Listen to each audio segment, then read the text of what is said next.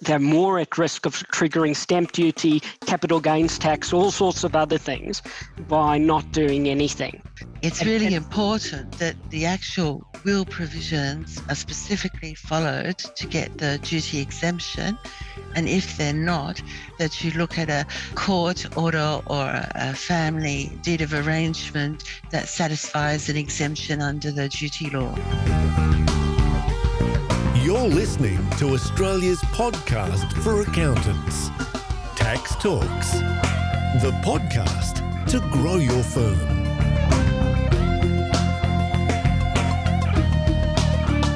Welcome to episode 310 of Tax Talks. This is Heidi Robson, and thank you to Class for sponsoring this episode. When you have just cash going into an estate, things are easy. The cash comes in and goes out. You might have a family provision claim or parties contesting the will. But tax is easy. Maybe there's some interest earned while the cash was within the estate, but that is usually not even enough to require a tax return. When you have shares and bonds and EFTs and Bitcoin and whatever it is going into an estate, things get slightly more complicated. If you sell the shares and bonds and whatever it is within the estate, you have capital gains tax. And if you distribute the assets in specie to beneficiaries, then you need to know the cost base. But things are still pretty straightforward, usually.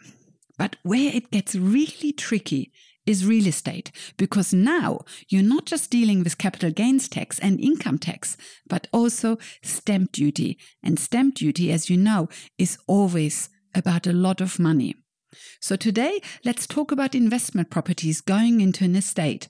And to make it more visual, let's make the investment property a beach house that granddad leaves to his children, Joe and Jane, and future generations to enjoy. What do you need to look out for to avoid triggering stamp duty, capital gains tax, and the lot?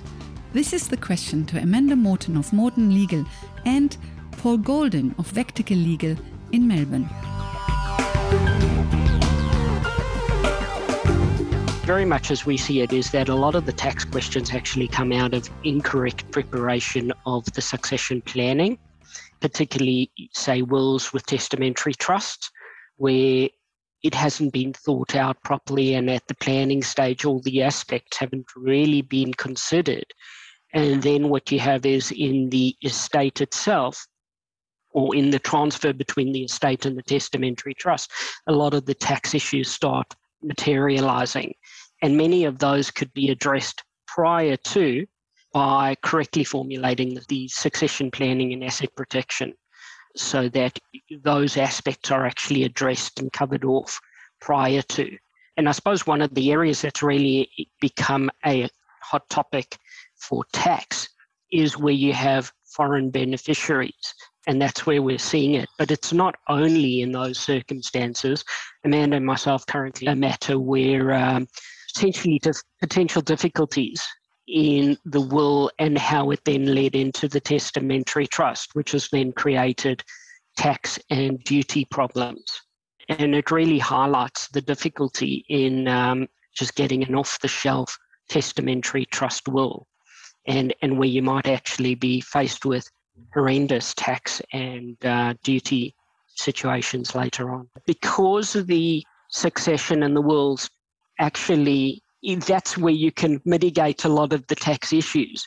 It's really important for listeners to understand the issues surrounding wills and that aspect of succession planning. Yes, of course. Law and tax work hand in hand with this one. You can't fix one without considering the other. Absolutely. First of all, important to know exactly what the client's assets are.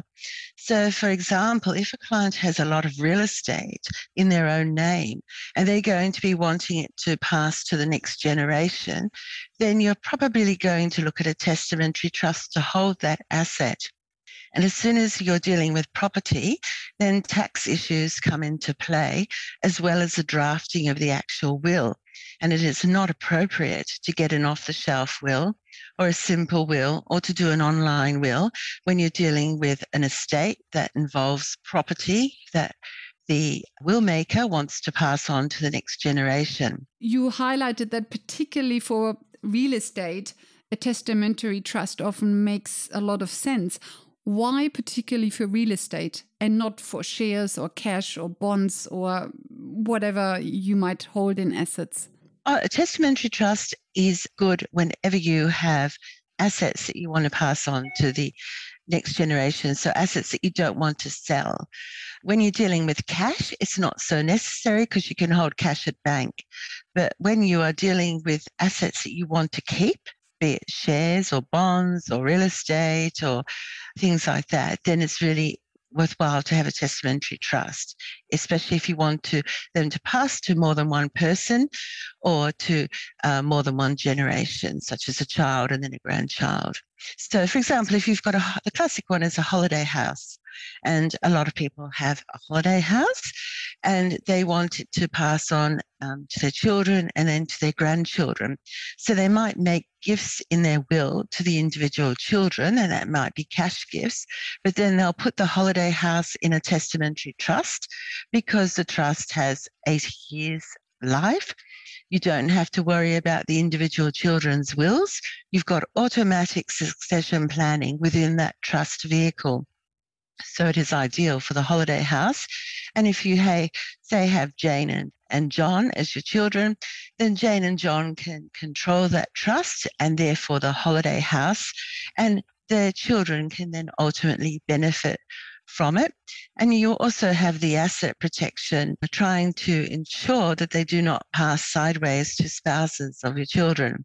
So if you have two trusts, say, for example, one for each child, then it's more likely that if there's a, a matrimonial split, that the spouse divorcing can get child's assets. But if you have them all in one trust and you say, call grandchild's trust, so it's obviously intended to pass through the generations, then you're more likely to be treating that those assets as a, a, financial benefit and not as property, which is divided between the parties to the marriage. So that's the huge benefit of testamentary trusts.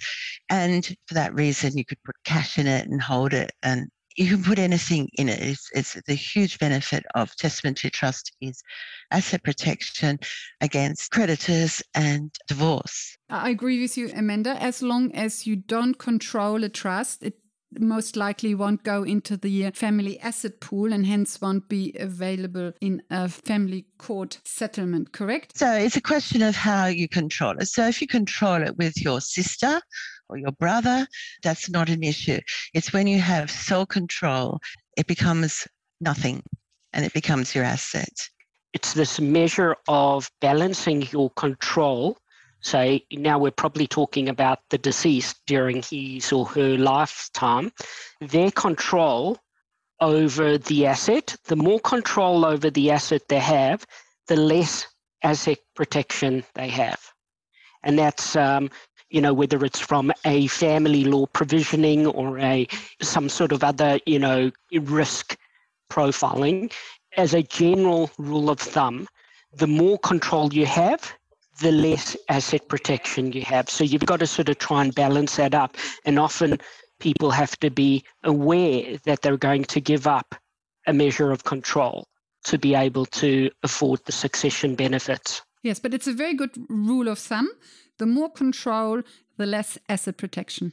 Perfect, yes. May I just very quickly throw in a tax issue slash question? Yes, the um, advantage of a testamentary trust or any trust that you don't control is that it doesn't go into family court settlement because you don't control the trust. There is just one disadvantage of holding the holiday house in a testamentary trust, and that is land tax.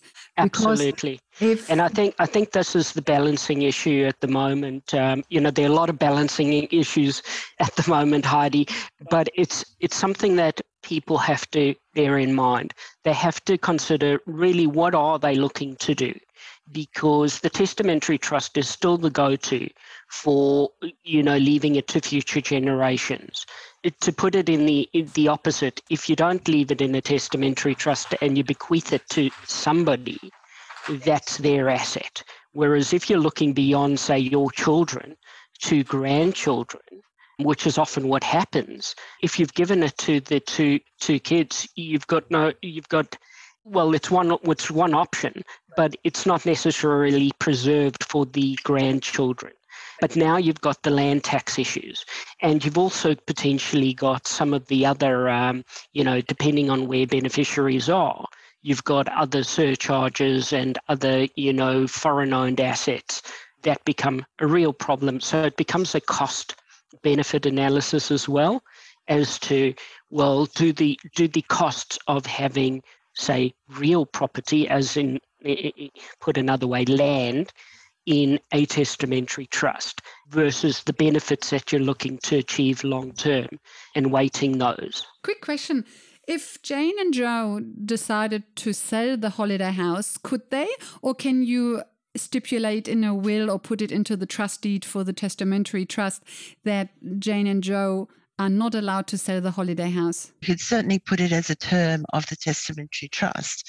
And that's the advantage of having the holiday home held in a trust and not giving the asset to someone individually. So if they gave the asset to Jane and Joe personally, then you've got no control over it. They can sell, they can do whatever they like with it, it's gone. But if you put it in a trust and you have a term of a trust which prohibits sale for a specified period of time, you can certainly do that. So it is a huge balancing act as to what the client wants, like how important is, you know, going down the bloodline, if you like, for want of a better term, asset protection, what sort of uh, relationships the children are already in, as to whether or not how important asset protection is. And then, of course, the other thing is the, the money to fund things like land tax, whether there is money that the children have available themselves or whether you'll be putting cash into the uh, trust as well to pay the bills for the retention of the holiday homes. So all those factors do come into play. Do you usually use an individual trustee or individual trustees for the testamentary trust, or do you usually use a corporate trustee? Normally set it up with individuals, but then corporate trustee has the benefits of also providing succession. So you don't have to worry about changing you know, the title persons. But of course, you then also have an issue with shareholding in the trust, in the corporate trustee. So that's another issue. And that's always the issue when you've got companies who is going to be holding the shares because you might have trusts or what have you, but you always come back eventually to an individual holding the shares. And yes. at that point in time, you will need their will to be in sync. And the shares of a corporate trustee just go into the normal estate, correct? The shares in the corporate trustee are held by Jane and Joe. So when Jane and Joe die, those shares go into the estate, correct? Yeah, I think, uh, Heidi, are you meaning it, it, it would go into Jane and Joe's estates? Yes. Dad died. Jane and Joe are directors and shareholders of the corporate trustee for the testamentary trust that owns the holiday house. Now Jane and Joe die, and the shares in this testamentary trust now go into their estate and are distributed accordingly. Into the, the trustee, the trustee, the corporate trustee's shares would go into each of their estates. So it would then need to be dealt with in, in Jane and Joe, the children's wills, how those shares are um, are prepared. One one thing, just taking a step back, where individuals are appointed as the trustee of the testamentary trust, one needs to be very careful not to have a single trustee, particularly where that trustee is looking to settle amounts on the testamentary trust. Now, the tax benefits of settling amounts outside of the will have now been ring fenced and effectively, um, let's say, reduced, but there's still a very, you know, people still have using that testamentary trust and adding to it. And what I would caution is that you have more than one trustee. So where you've got an in, individual, you have a, a, at least two, preferably three individuals rather than just one individual. Yes, because with one individual, you no longer have asset protection because with one individual, the full testamentary trust would go into the asset pool for absolutely, and and, and, and also Heidi, you don't know what goes down. So for you know down the line. So for example, I've, I've had a situation recently where um, there were two trustees. One trustee resigned.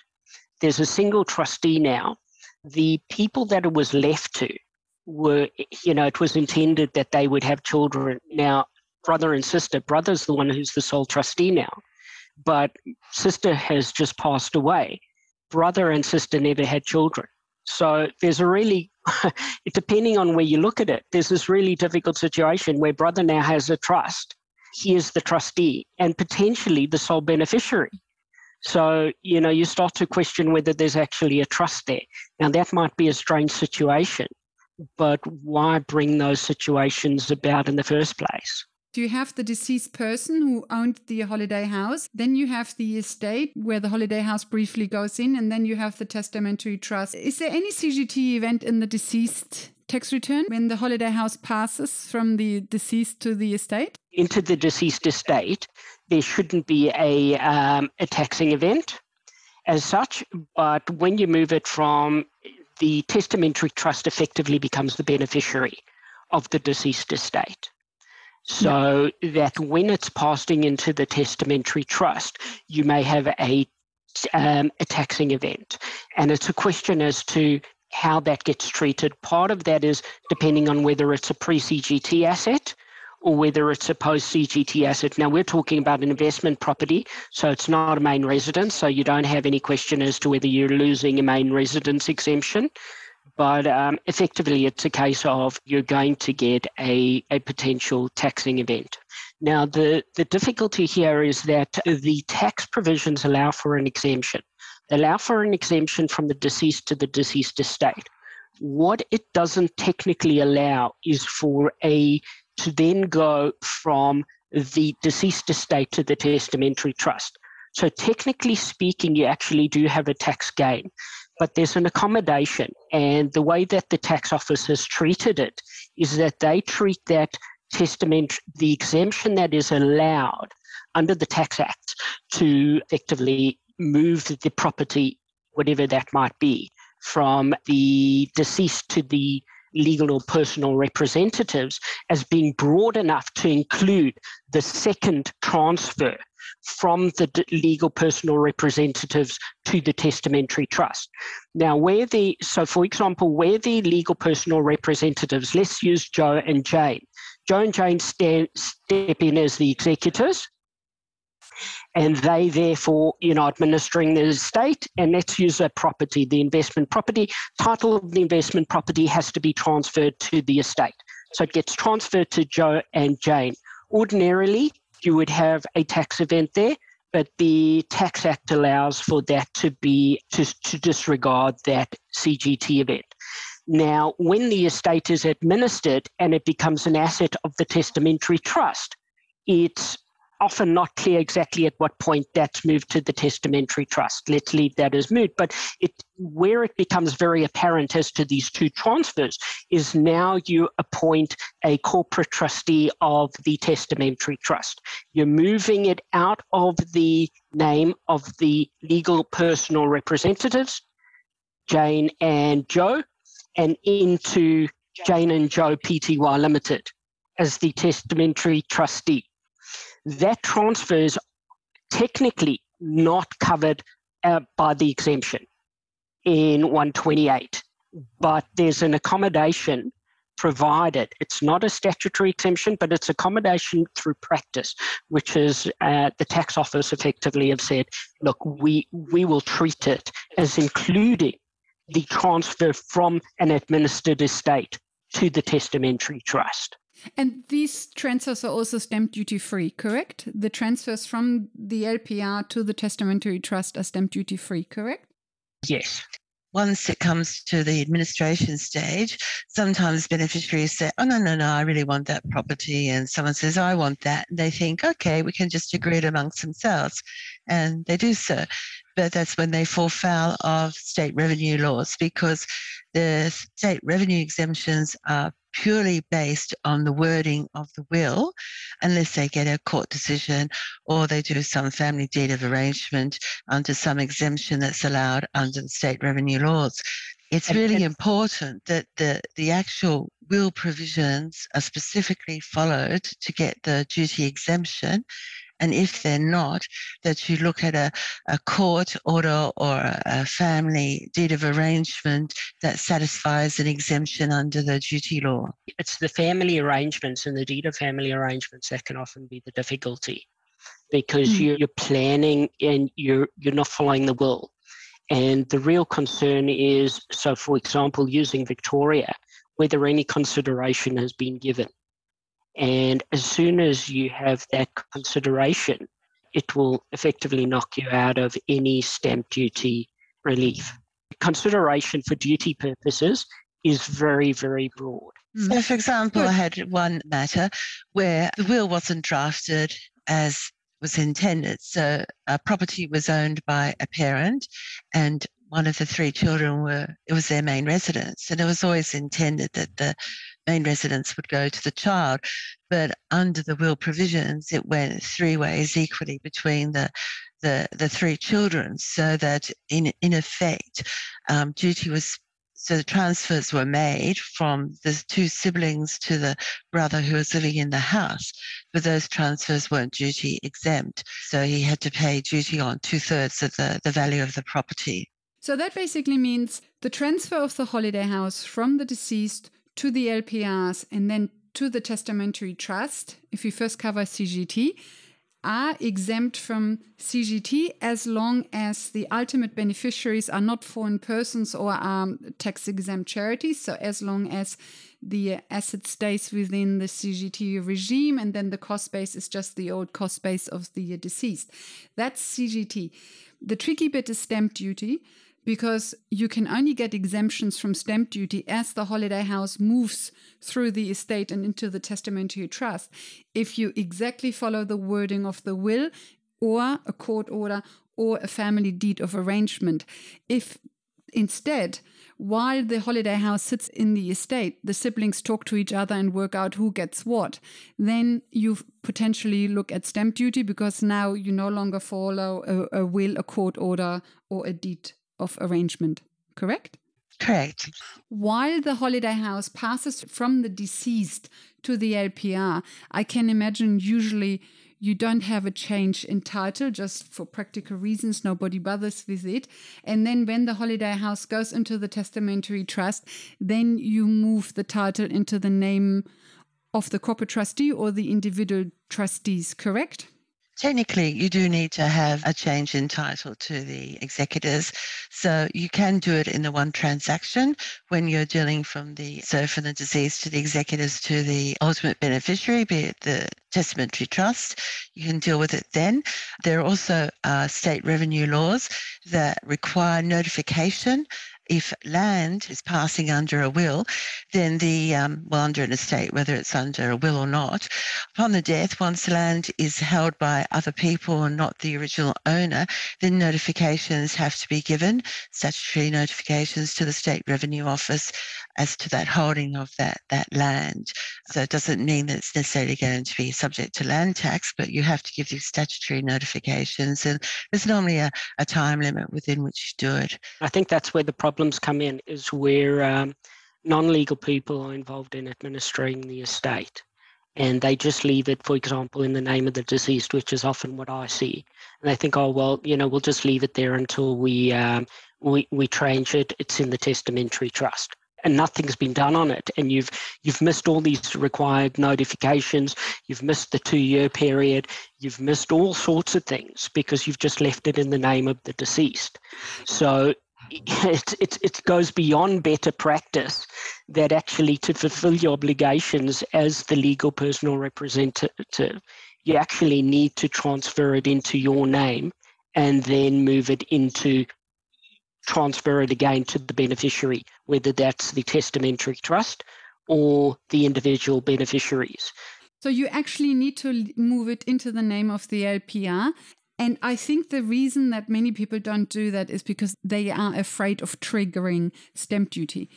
But by not changing it, they are probably more at risk of triggering stamp duty. Absolutely. They're, they're more at risk of triggering stamp duty, capital gains tax, all sorts of other things by not doing anything. And in fact, we're, we're currently at the moment, we're, we're, we're putting together a ruling to seek to have the properties transferred. Most of them are in Victoria, although there are others in interstate. So it's requiring rulings from from various ruling uh, state revenue officers to have it moved from the deceased's name into directly into the corporate trustee's name of the testamentary trust. So that is possible. You can ask to transfer so it directly. is possible, but you want to ask you want to ask for dare I say permission to do it. Get okay, it good. a lot cross. So talk to the state revenue office and make sure you do it the way they're happy happy with it. You need to transfer the title most likely to the LPR and then to the testamentary trust, but potentially you can transfer it directly to the testamentary trust. So that was for the holiday house, but of course the same then also applies to the main residence. Main residence going into an estate. That is what we will talk about in the next episode with Paul Golden and Amanda Morton. But now quickly back to an investment property going into an estate. If you just leave it to all your children equally in individual names, and you update the title in time, then no stamp duty if your children all stay on the title. But if your children then start shuffling the properties between them within the estate, so you get the beach house and I take the hobby farm, and for that I pay you the difference in value, then you trigger stamp duty and capital gains tax, and then you have different cost bases for different parts of the asset. And the same principle applies to a testamentary trust. If the will directs it to go into the testamentary trust and that happens as directed by the will, then no stamp duty or capital gains tax. But if you do something different instead, different to what the will stipulated, then you do. So that was about investment properties going into an estate. But what about a main residence and the main residence exemption? That is what Paul and Amanda will discuss with you in the next episode, episode 311. Until then, thank you for listening and thank you to Class for their support. Bye for now and see you in the next episode.